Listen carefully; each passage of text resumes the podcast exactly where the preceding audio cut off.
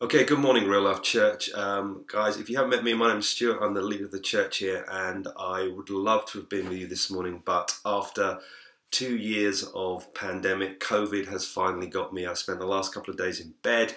Um, I'm now up and around a little bit. I'm going to record this. It's Saturday morning for me now. You guys are hearing it tomorrow morning on the Sunday. Um, and I'm going to go back to bed once I've finished this. Still not 100%, but I'm well enough to be able to deliver this to you. So, what we're going to be doing today is we're going to be going through the next part of our series, uh, Into His Presence in the book of Leviticus. If you've got your Bible, could you go to Leviticus chapter 23?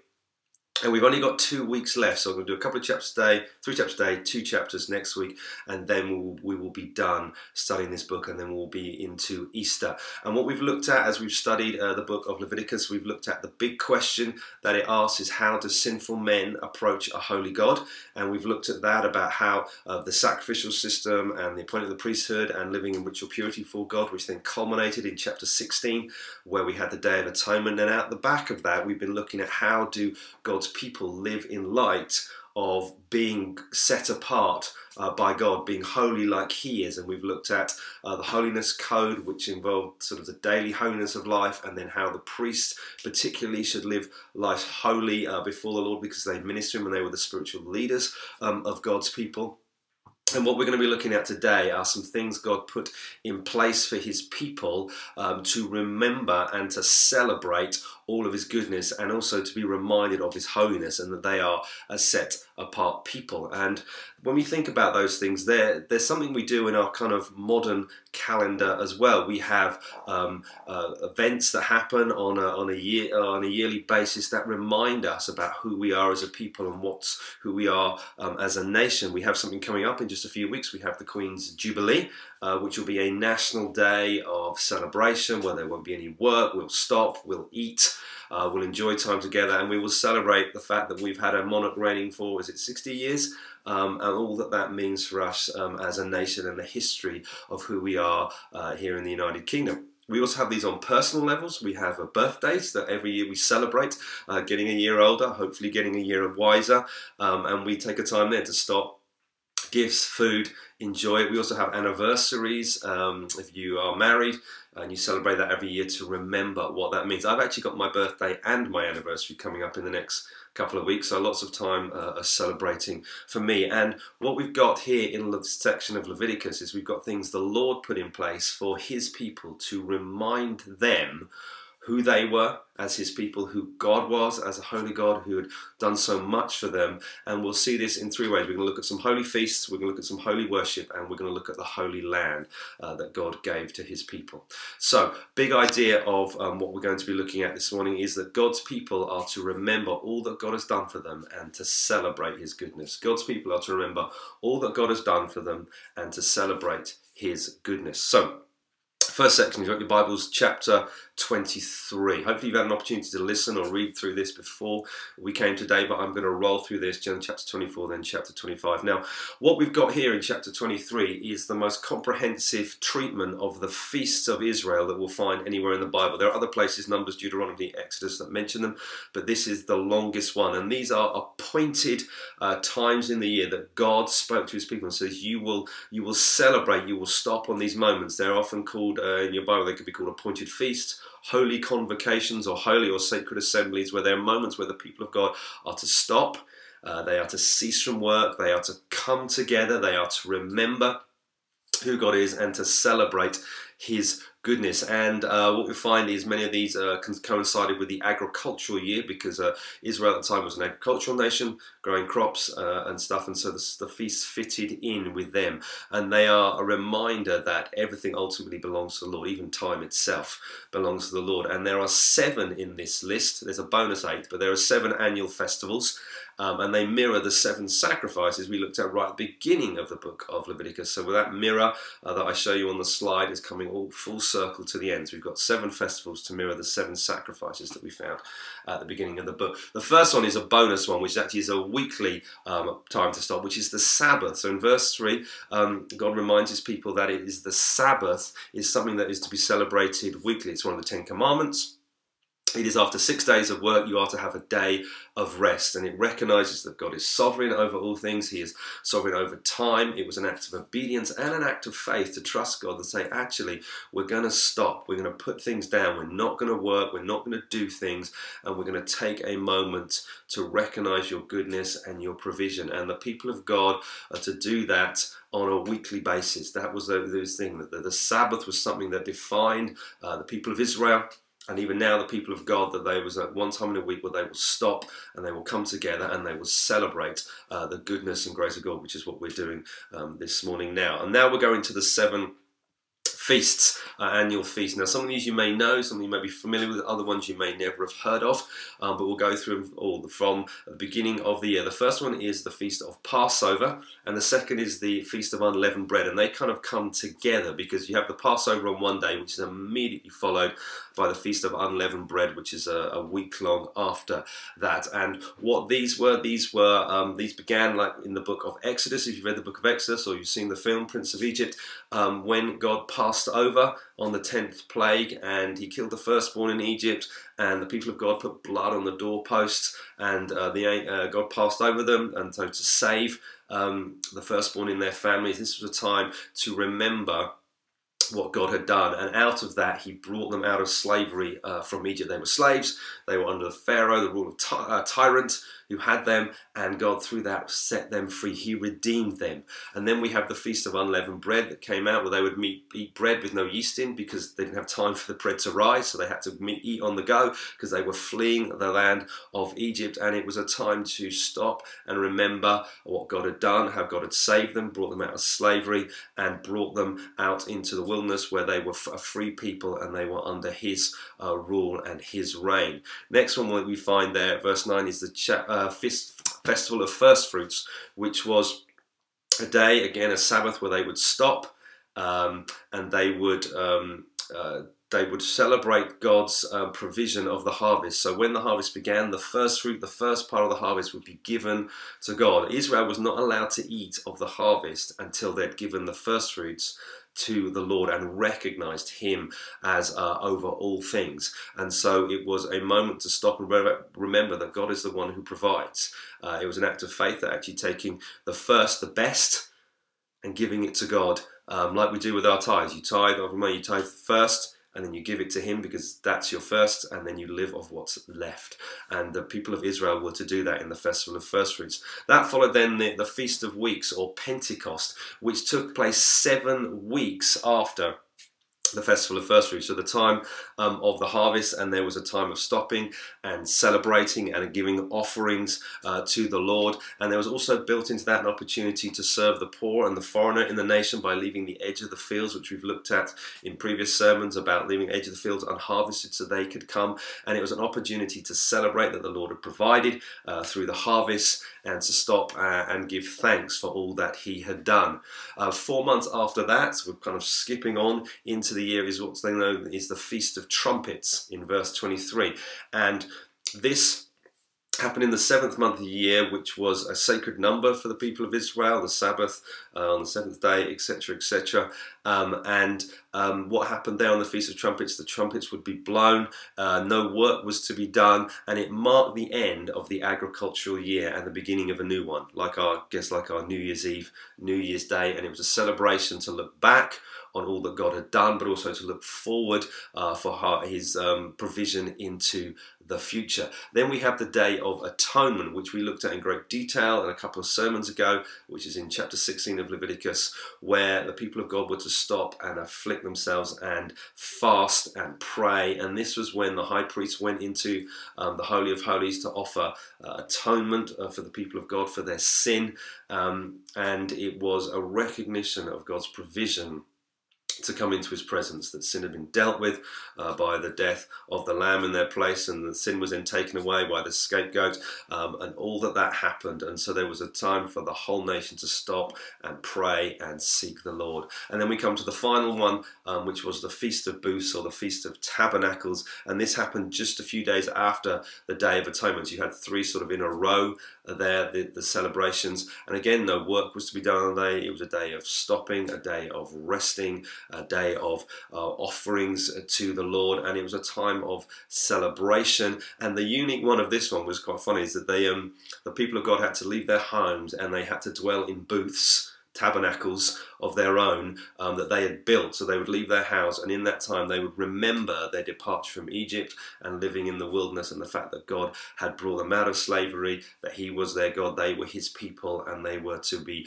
um, holy and set apart uh, to Him. And it was a time of celebration uh, and fun. And so we had.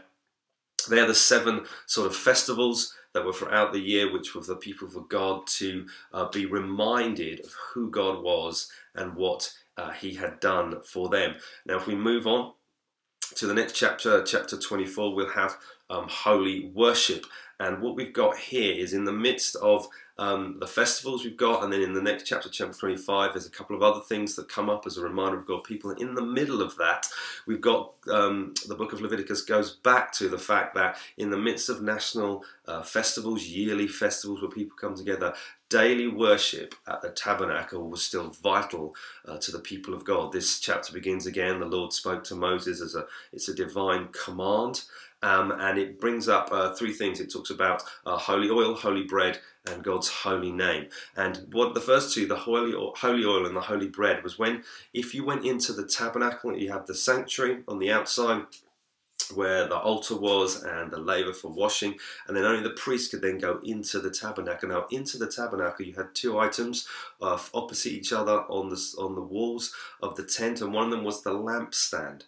And the lampstand there, um, people of God reminded that they were to provide oil to keep the light there burning continually that they were to bring uh, to uh, the tabernacle the olives to make the olive oil, which would then be used to keep the lamp burning. And it was a reminder of the fact that God's presence was with his people, and they were continually to give to that, uh, to mark that as remembrance that God was with uh, his people. Opposite uh, the lamp on the other side of the tabernacle was the table where they put the showbread. And what this was was 12 loaves, uh, which represented the 12 tribes of the people of God, 12 tribes of Israel that had frankincense uh, put on them. And this was food for the priests, and it was regularly kind of eaten and then replaced. And it was a symbol of the fellowship between God and man. And so we, right within uh, the center of the people of God and their worship, there was a reminder that God's presence was there, but actually that God also had a relationship with man. He had a covenant with man, and man was to dwell with him and to be with him. And the people of God were to continue that on a daily basis, as well as having national festivals. They were there was a continual uh, work that they were to go after the God's presence of worship, of sacrifices, all those things. And then the third thing we get it's a slightly longer section in chapter 24 that's all about God's holy name. And we've seen in the book of Leviticus, when it talks about the name of the Lord, it's not just like a name, like someone's personal name. It represents something so more, so much more. It represents their character, uh, their nature, who they are. And so when we're talking about God's holy name, we're talking about all that He is his holiness, his loving kindness, his graciousness, his power, his sovereignty. And this is something that is to be exalted and treated as holy um, above everything else. And what you have here is an interesting incident where um, uh, someone, one of the people in the camp, blasphemes the name of the Lord they blaspheme the name of the Lord. And the question is, well, how are the people of God going to react to that? Because in what they're doing is they're speaking, they're cursing the name of God, who He is, and all He's done. So they're cursing His goodness, they're cursing His holiness, they're cursing His sovereignty, they're cursing His power. And the person who was responsible was taken into custody. And Moses then had to go and seek the Lord and say, What do we do about this? That someone has done something so utterly uh, heinous as trying to curse the name of God Himself. And what we find there is actually the name of God is holy above everything. The name of God is, is the highest sort of representation of who He is and His holiness and should be dealt with in the most severe way. So we find that this blasphemer is actually put to death by the people, which can sound really sort of like severe. But if we think back to what happened in chapter, I think it was 10 with Nadab and Abihu, the two priests who went blithely into the presence of God, into his holiness, uh, not caring, kind of not following the rules he'd gone, what happened to them? They were just struck dead. Boom because the holiness of God is something that we should not um, we should not make light of.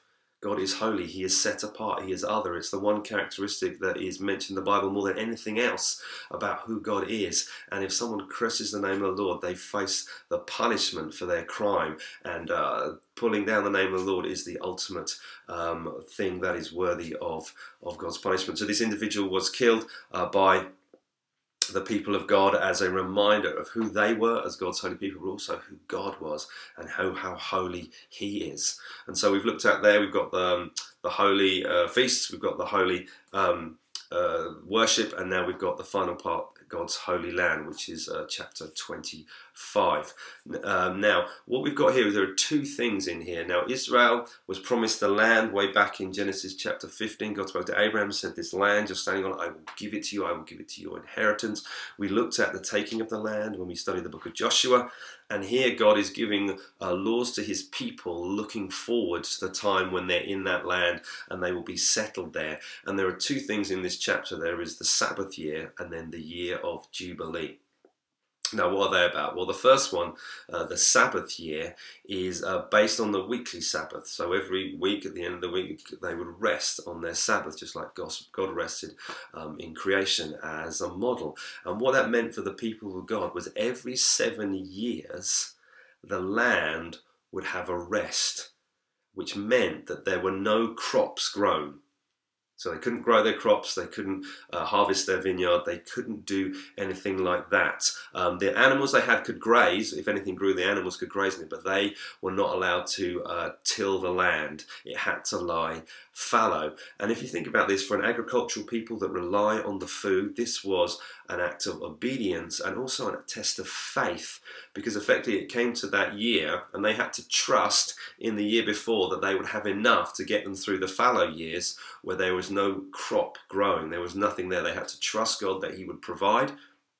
They had to be obedient to his word and say, We're not going to do everything there. And it was God's way of reminding them that the land was his, he gave it to them as trust. It wasn't their land, it was his land that he had given, promised to Abraham and then to the people of Israel, and they were to trust him for his provision in that land. It wasn't about them and what they did, it was about God's goodness and God's grace. And so every seventh year they had to stop and they had to rest and say, We will not plant harvest, we will not work the land, and they had to trust that um, that God would provide for them in that time until the following year when they could plant their harvest and begin the process again. So that was the the Sabbath year. Then we get on to the year of Jubilee.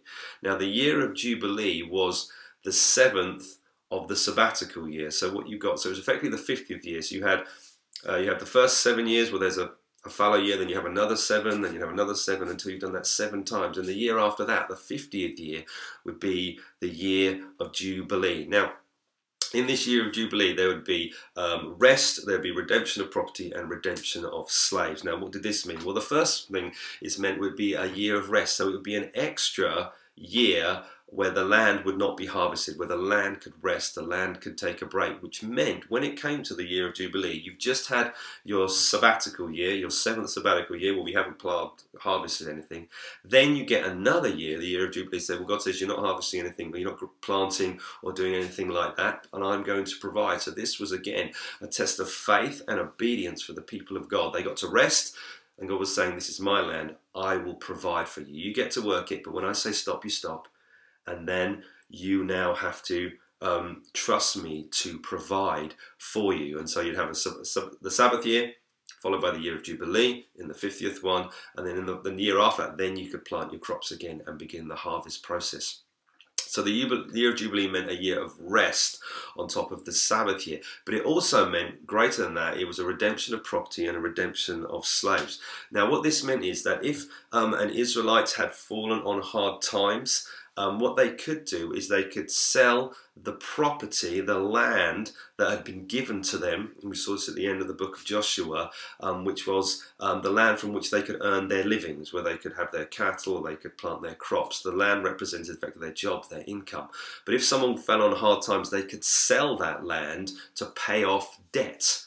But what the year of Jubilee meant was that those de- uh, the debt was then paid and the land was then returned to that person. So if you fell on hard times, you became impoverished, you got into debt, there would come a point in Israel's calendar where it would be returned to you. You could not lose the land that God had given you permanently. You could not lose your inheritance permanently because ultimately it would be returned back to you. If you had used it to pay off debt, it would only be for a, a finite period of time, however long was left till the year of Jubilee. And depending on how long was left of the year of Jubilee, depending on how much the land was worth, if it was only a few years, the land wouldn't have been worth a lot. If it was many, many years, it would have been worth a lot more.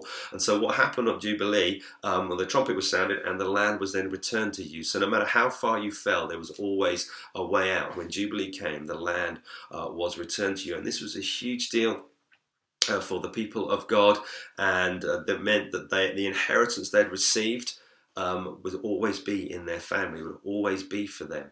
And so when we um, studied um, 1 Kings um, last end of last year, and we did well with my soul, there was a story of Naboth who had a vineyard, and the evil king Nahab uh, Ahab, sorry, came to Naboth and said, I want your vineyard. And Naboth was a noble, a righteous man, and he said, I will not sell it to you, I will not give it to you because it belongs to my family.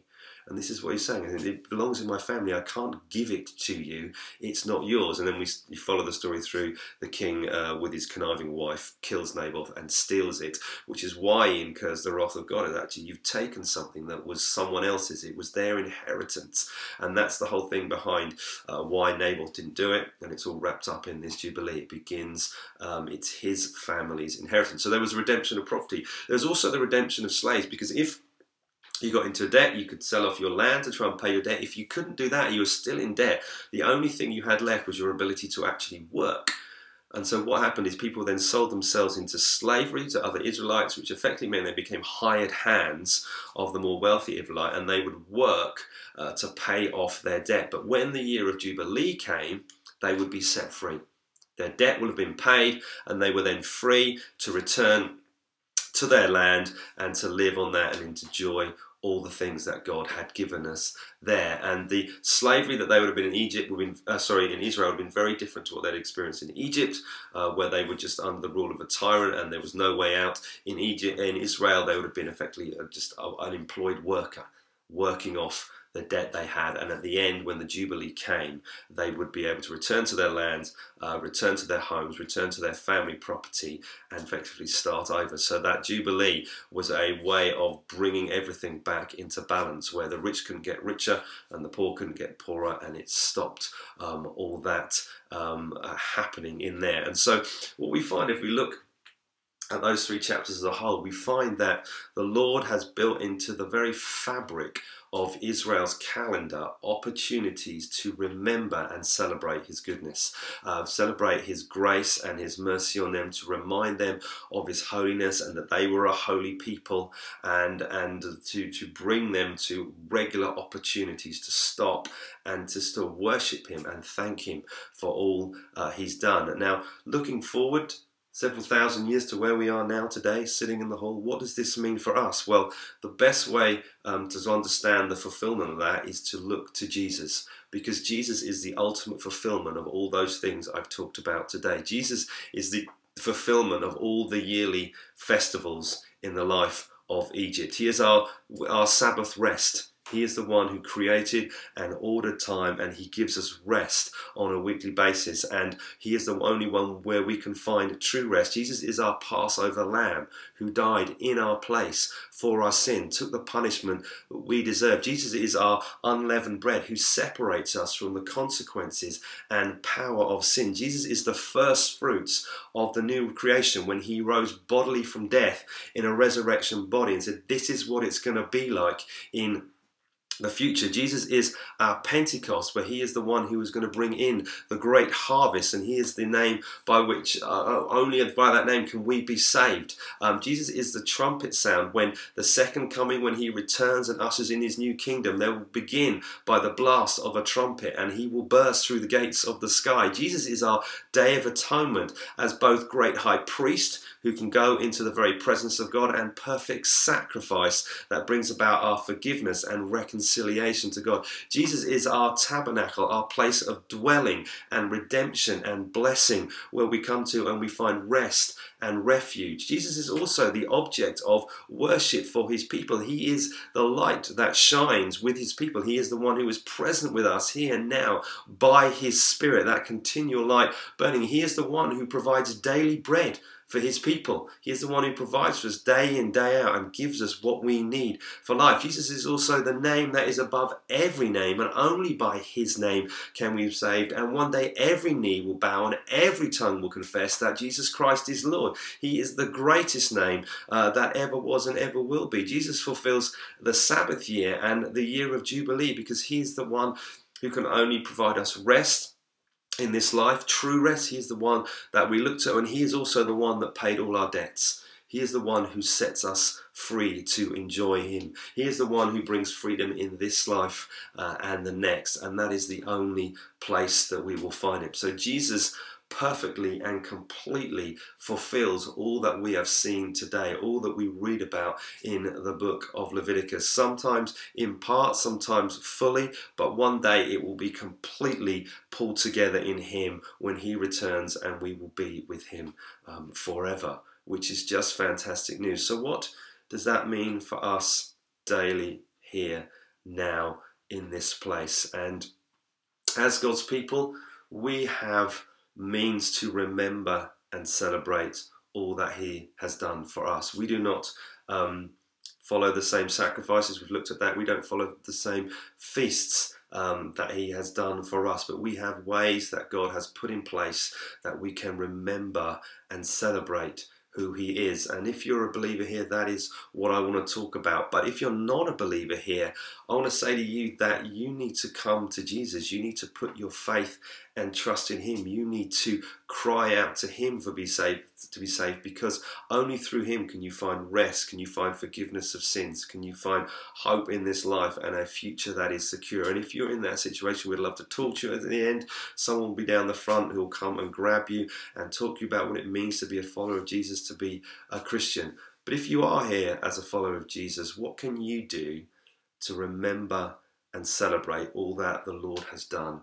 for you in your life? Well, there's here's a few things. I've got uh, four for you. First one, how do you do that daily? Well, you read your Bible and pray.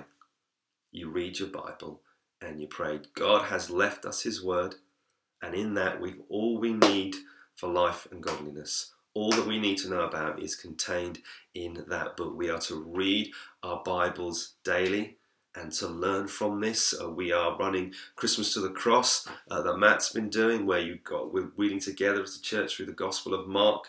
Um, I think it's chapter 12 this week, I think I saw on the text. But find out from your life group leader where you're up to. Read your Bible, come to life group to talk about it. We've also got Real Life School uh, that Mel and the team are running where you can get into your Bible more, learn more about that, sign up for that, get into there. We are to be a praying people, we are to pray daily. Jesus even left the prayer as a guide for us, the Lord's Prayer. We did a sermon series on it a couple of years ago, going through all how this is when Jesus says, How do you pray? Well, this is it go through this. This is our daily kind of um, guide to help us pray. We have regular times as a church which we gather, which are doing brilliantly. We're doing hybrid, where we're gathering in homes to pray, but also we're meeting up on Zoom. So we get what we're going to pray for, and then we go in our homes and pray together. Please dial into that. Um, find out what your life group is doing. Go to someone's home, pray together with us, the church. So that's our daily reminder, and through that we remember who God is what he's done for us. Um, we worship him, we praise him, we thank him, we ask for his provision, we ask for breakthrough in so many things. So, the number one thing we're to do to remember who God is and celebrate it is we are to read our Bible and pray on a daily basis. Second thing, what, um, uh, how do we remember and celebrate? Is that is we are part of the church. We are part of the church, which is Jesus' body. Jesus is the head we are the body, and this is a weekly outworking because we have the weekly gathering of God's people that you're right here, you're a part of, and in that we have the Bible is taught to all ages. Uh, we worship together, we respond together what He's doing, and through this we come together and we celebrate God's goodness. We worship Him. We're reminded of what He's done for us, what He's still doing, what He's going to continue to do. We come every week, um, and I encourage you to do that. Make it a priority. I cannot be with you today because I am ill um, and I'm contagious and I'll probably spread it. But if you can get here, make it a priority, put it above everything else. Um, when you speak about church, speak well of it to others. Speak well of it because it is Christ's body. We are we have a privilege to be part of His beautiful bride. Create a culture of importance in your families and your your networks. When you talk about it, actually, the church is the place I should be. It's what I should be a part of. It's what God's called me to. It's God what God died. Why Jesus died to bring me into His family.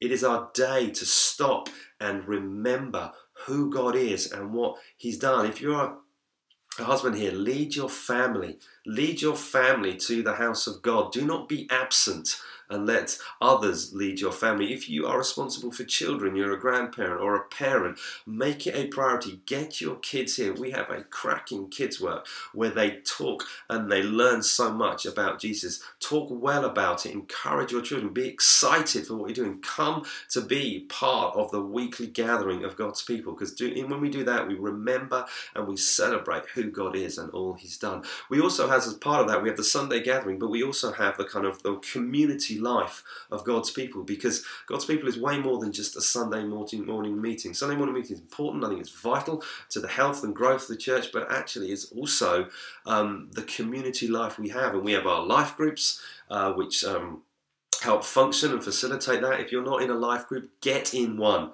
It's not an option for you not to be in one. It's where we care for you, it's where we look after you, it's where we grow together spiritually, it's where we bounce off one another, learn from one another. Um, this is where we are, it's where we share highs and lows uh, of life. This week, uh, sorry, the week just gone, I was in my life group, Andrew and Becca's life group. We went to Matt and Jax's house. We ate uh, fish and chips from the chip shop. I don't remember whose idea what that was, but that was a good idea.